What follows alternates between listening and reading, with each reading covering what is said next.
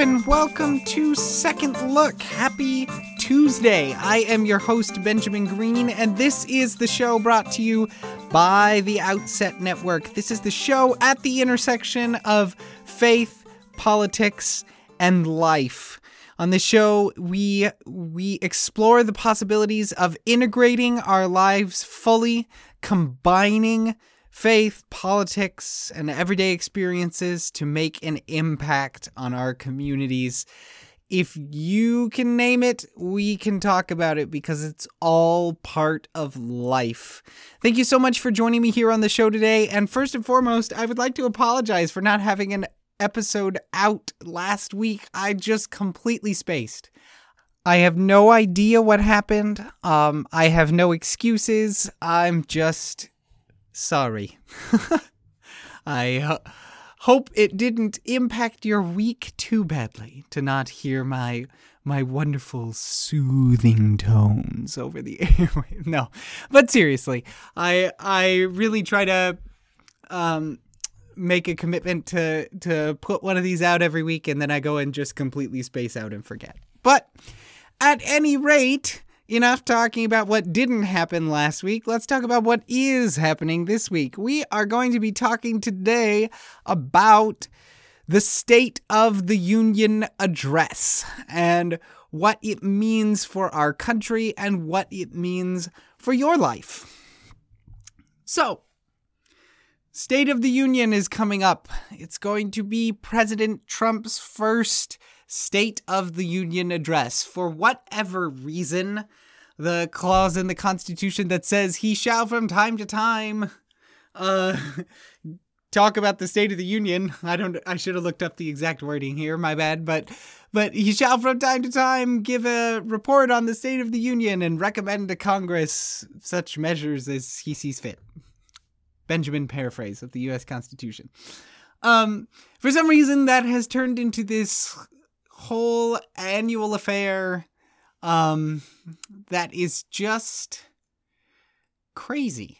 Honestly, it it it's hoopla, and a lot of conservatives reflectively reflexively dislike the State of the Union because it makes them feel like the presidency is is too imperial. And I would agree that the presidency is too imperial. But I think the State of the Union as it is now, there are some benefits of doing it this way. That sure, it could be changed and improved, but that's true for almost everything. So I don't think we should necessarily just scrap it. Um, I think it's good to have it be a big event. I think if it were something that were, you know, like monthly, um, that that would make it a smaller event and still meet the constitutional requirements. But I think it's actually good to have it be a big annual thing because then more people will will listen to it. Um I a lot of people are not as in the media bubble as I am. In fact, I would venture to say few people are as into the media bubble as I am. The audience of this podcast is small enough that perhaps most of the audience is in that bubble too. But most of our countrymen are not in this media bubble where they track every little piece of political news. So there's that level of the people who track everything. And then there's the next level of people who, uh, you know, read a newspaper or check a news website regularly or watch the evening news broadcast. Um, those, those people are more engaged. But then there's these whole swaths of people who hate politics and politicians. Um, they'll go and vote in November but they're not happy about anything and they don't really tune in. They try to tune out of politics as much as possible. And then beyond them, there's these whole swaths of people who just don't even think about it. They don't vote, they don't it it doesn't really even enter their mind all that much. And I think that fourth box of people um I think having this be one big annual event makes it so that some of those people are more likely to tune into it. Some of the people who have no idea what's going on in Washington, D.C., will be watching the State of the Union address to see what is happening. Um, because it's interesting and it's big and official. And so I think that's actually a good aspect of it. One thing that is a, a, a very, very silly aspect of it, and I would be so happy to see it done away with, is all the applause games that go into the State of the Union. We we have this whole media enterprise circled around who stood up for applause and when and how long and how many times was the president interrupted for applause and this is one of the ways we measure if it was a good speech or not that's just it's just ridiculous honestly it should just be the the the point should not be and I understand that in this current climate, everything is politicized and whatnot, but the, the point should not primarily be to make applause lines, to, to land applause lines. The point of the whole event should be the president looking at our union and saying, This is where we are, this is where we need to go. Some of that will be inherently political. You can't completely divorce politics from governing. It's just not really possible. But uh, we can we can do the politics in a non-stupid way. we could say that don't interrupt the president for applause. Please simply hold your applause till the end. Or even just not count it if you're in the political media, just don't count it. There I, I have no doubt that since the media sits there counting all the applause and everything, that changes the way that the men and women of Congress behave. Um, and and it changes when they do applaud and that sort of thing. So the the the applause I could do without. The but I think that again, like I said, the fact that it's such a big event is a net positive. And if having such a big event, then I have to deal with having annoying applause. I can live with that because I think it's a good thing.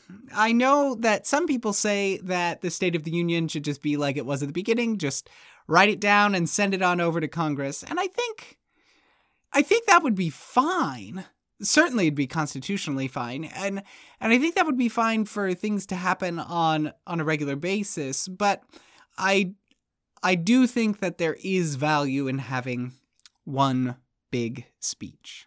So, President Trump delivering a State of the Union address. As I said, I will be watching slash listening to this address.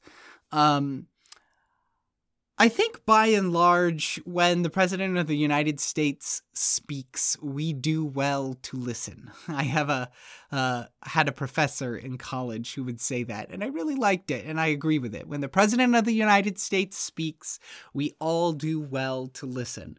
I don't think it's good to simply try to ignore what's happening in Washington, D.C., or even to try and never hear one specific person. Um, I know a lot of people who would mute their TV all throughout the Obama administration anytime President Obama was on it.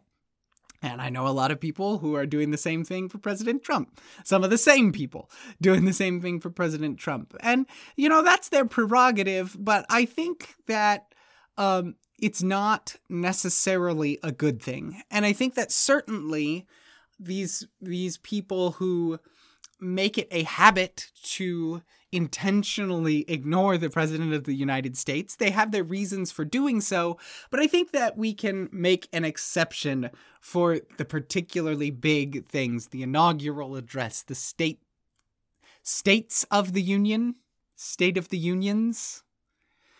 Which is it? Let me know. Twitter at bgreenaz the State of the Union addresses, um, and and I I think it's good to make an exception for those and to tune in and listen and see what this person that the American electorate has put in power what this person has to say.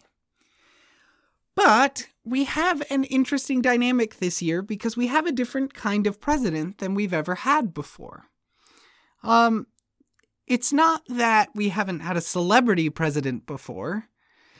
Uh, it's not that we've had uh, that we haven't had a populist kind of president before. But this president, before he was president, was a nationally known name he had near 100% name recognition. And what he was known for was being a bit of a buffoon with funny hair.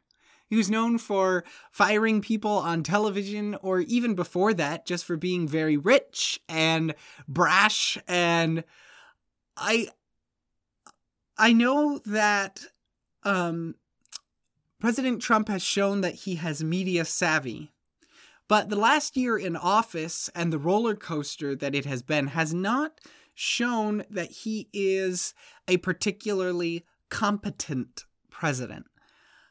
So I think that at this State of the Union address, we're we're going to see him give a, a pretty good speech, um, and I expect it to earn some comments from the media as far as maybe he's finally starting to take this seriously. And I think those people are being Charlie Brown with the football. But I, I, I expect it to be a good speech because he does have media savvy. Um, but why would I recommend that you listen to the speech? Even if I think it's not going to mean that much. And that, I think, is the key of what I want to talk about today. Only took 10 minutes or so to get here, huh?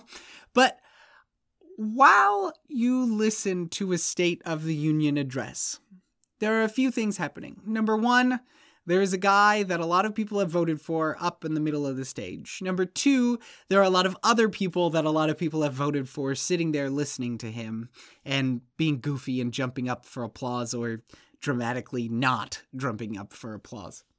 Um, so we have that at play. But what about in your home as you're watching this on TV or perhaps more likely these days streaming it or whatever?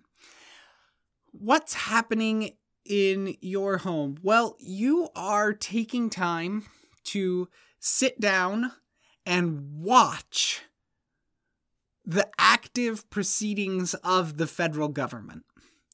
And it's not necessarily the most interesting thing of all time. You are taking time out of your schedule to devote your attention to the federal government. That is, in my book, a positive. Well, what else might be happening? Well, if you have kids, it gives you the chance to show them what's happening, to talk to them about it, to have a conversation about the federal government and your views about the federal government with your kids that you might not have had another time. And even if you don't have kids, maybe you'll go and post about it on social media or even just talk about it with a friend the next day. You're you're taking the time to engage your brain. So you're First, you're taking the time to point your attention to Washington, D.C., and second, you're taking the time to engage your brain and potentially engage your conversation with the federal government. Those are both net positives. Well, what else is happening? Well, then, once you have listened to this speech, whether or not you agree with what was said, whether or not you are one of those people jumping up and clapping or not, you are then you you have in your mind ideas of what's happening in this country. When you hear President Trump speak, you will hopefully think about it. You will either agree with him or disagree with him. And and that that um, agreement or disagreement will be there in your mind and you it will come back to your mind as you proceed through the next day or two. You'll probably find yourself thinking about the speech a little bit. This is a good thing because so you've devoted your attention to Washington, D.C. You've devoted some of your conversation uh, to Washington, D.C., and now you're devoting some of your thinking to Washington, D.C., and the direction that you want to see things take there. This is a citizen government. And the more people we get thinking about what's happening in Washington, D.C., the better, because the more people who think about that, the more people will get informed about that, and the more people will make good choices when they actually go to the ballot box. So, I think it is a positive in your life to watch the speech, but maybe you are someone who says, Look, I just can't do it. I cannot sit there for an hour, hour and a half and listen to the president speak. I want you to examine yourself a little bit about that. Why? Ask yourself why, and don't stop asking yourself why until you get an answer. Why do you feel that you can't listen to the president? And I think that most of this will will boil down to one of two things. Either you are so angry with the president that you're unwilling to listen to what he has to say, or you're so angry with the system that you wish it would just go away. If you have an answer that does not fit in one of those two boxes, let me know. I'd love to hear it and talk to you about it. Again, my Twitter handle is at bgreenaz. But I again, let me just repeat this. I think that if you feel that you cannot bear listening to the speech, it means that you either are so angry with the president you refuse to listen to what he has to say, or you are so angry with the system that you wish it would just go away. And I don't think either one of those two things is a healthy mindset to have. But maybe if you're in one of those boxes, maybe before you listen to the speech, you should work really hard to try and change that mindset. Maybe you should try to find something good the president has done. Or at the very, very least, try to find something he did that was not the absolute worst thing you could have possibly imagined. Something that he did that was less bad than you might have expected it to be. Try to improve your attitude about the president. I am not a fan of our current president at all. I was not a fan of the last president. Um, I I don't think we all need to support the president by any means, but I do think that the office commands respect. And not just the office, but the fact that lots of people voted for this person, those people deserve our respect too. And by denigrating them, we are doing good to nobody, not even ourselves. So try to improve your attitude of the president, even if it's just a smidgen. And then if you're in that second box, if you are just so mad at the system you wish it would just go away, I have news for you. It's not going to go away. And if it did go away, it would not be a good thing. If the federal government suddenly collapsed, I think we would survive due to um, the vestiges of federalism that we still have in place. We still have 50 functioning state governments. I think we would survive if um, something were to happen and the federal government were to collapse. But I don't think that it would be um, anything good. I think that it would be chaos and disaster. And even if, let's just say, the federal government were to completely disappear overnight and it would be like as though it were never there, well, then your anger at the system would not go away. It would just be redirected at your state government. You would start paying more attention to your state government and it would be ignoring you. So you have to improve your attitude about the system too. This is something that I have come to terms with over the last couple years. Um, as I was more of a libertarian, I was more burn down the system and start over.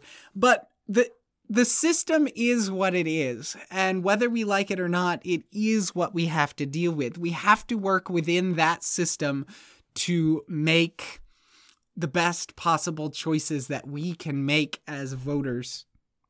And if you're really, really upset about the system, try to come up with some ideas to help fix it and then try to get in touch with your representative see if they'll sit down and have a meeting with you and and talk about it. Or better yet run for office yourself.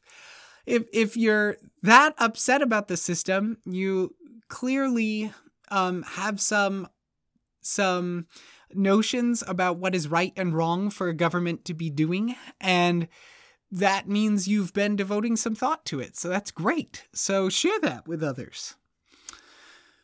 So that's in a nutshell my case for listening for this listening to the state of the union so what does that mean for your life and your community what does the state of the union mean well first of all there is direct what the president says at the state of the union is going to be taken seriously in Washington, D.C., and in the laws that are passed in Congress.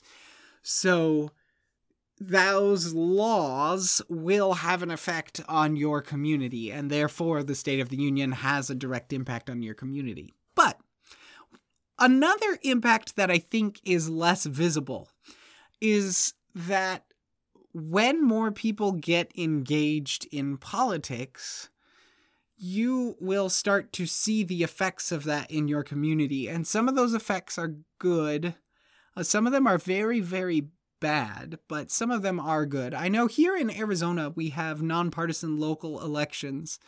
Um, and I think that the people who are more involved in national politics, who are, who are more aware of it, are also more aware of and involved in our local politics, which are nonpartisan. And the nonpartisan nature helps us to to figure out local solutions without parties getting in the way. Now, make no mistake, there are people who are Republicans and there are people who are Democrats. Um, and a lot of that information is publicly available. But I think that if more people would watch the State of the Union and see the ideas that are being floated by the President of the United States to improve things within this union, that maybe more people would be attuned to their local community and things that their local community needs. And I think that that would definitely be a, a net positive. I am a firm believer in local politics and local solutions being more important than even state solutions, which are more important than federal solutions. I am a firm believer in the principle of federalism. And I think that in a weird sort of way, the more people pay attention to what's going on at the the top of that federal pyramid, the more they will realize that the top of that pyramid would not exist without the bottom of that pyramid, which is our local communities and local solutions. So my homework for you this week is to to pay attention to what's going on in Washington, to listen to the president of the United States, and then use your thought processes generated by that to help your community solve some of its problems. I want to thank you so much for tuning in to today's show. It really means a lot to me that you would take time out of your week to listen to what I have to say. As I said in the intro, my name is Benjamin Green. As I said a couple points in the episode, my Twitter handle is at bgreenaz. Reach out to me. I'd love to hear your thoughts about the show. And if you liked it, I would really appreciate a five star rating in iTunes. That helps this show's audience to grow and, and it really helps us gain exposure. I am also very, very grateful for the Outset Network for hosting this podcast. You can find all of the other Outset podcasts at outsetmagazine.com slash podcasts. Outset is a place where young conservatives write about write and talk, I guess, about things that are important to us. We believe that a small group of dedicated people really can change the world. And we are committed conservatives and libertarians who want to rise above the fray and have productive conversations. So check us out at outsetmagazine.com or at Outset Network on any of your social media. Thanks, and we'll see you next time.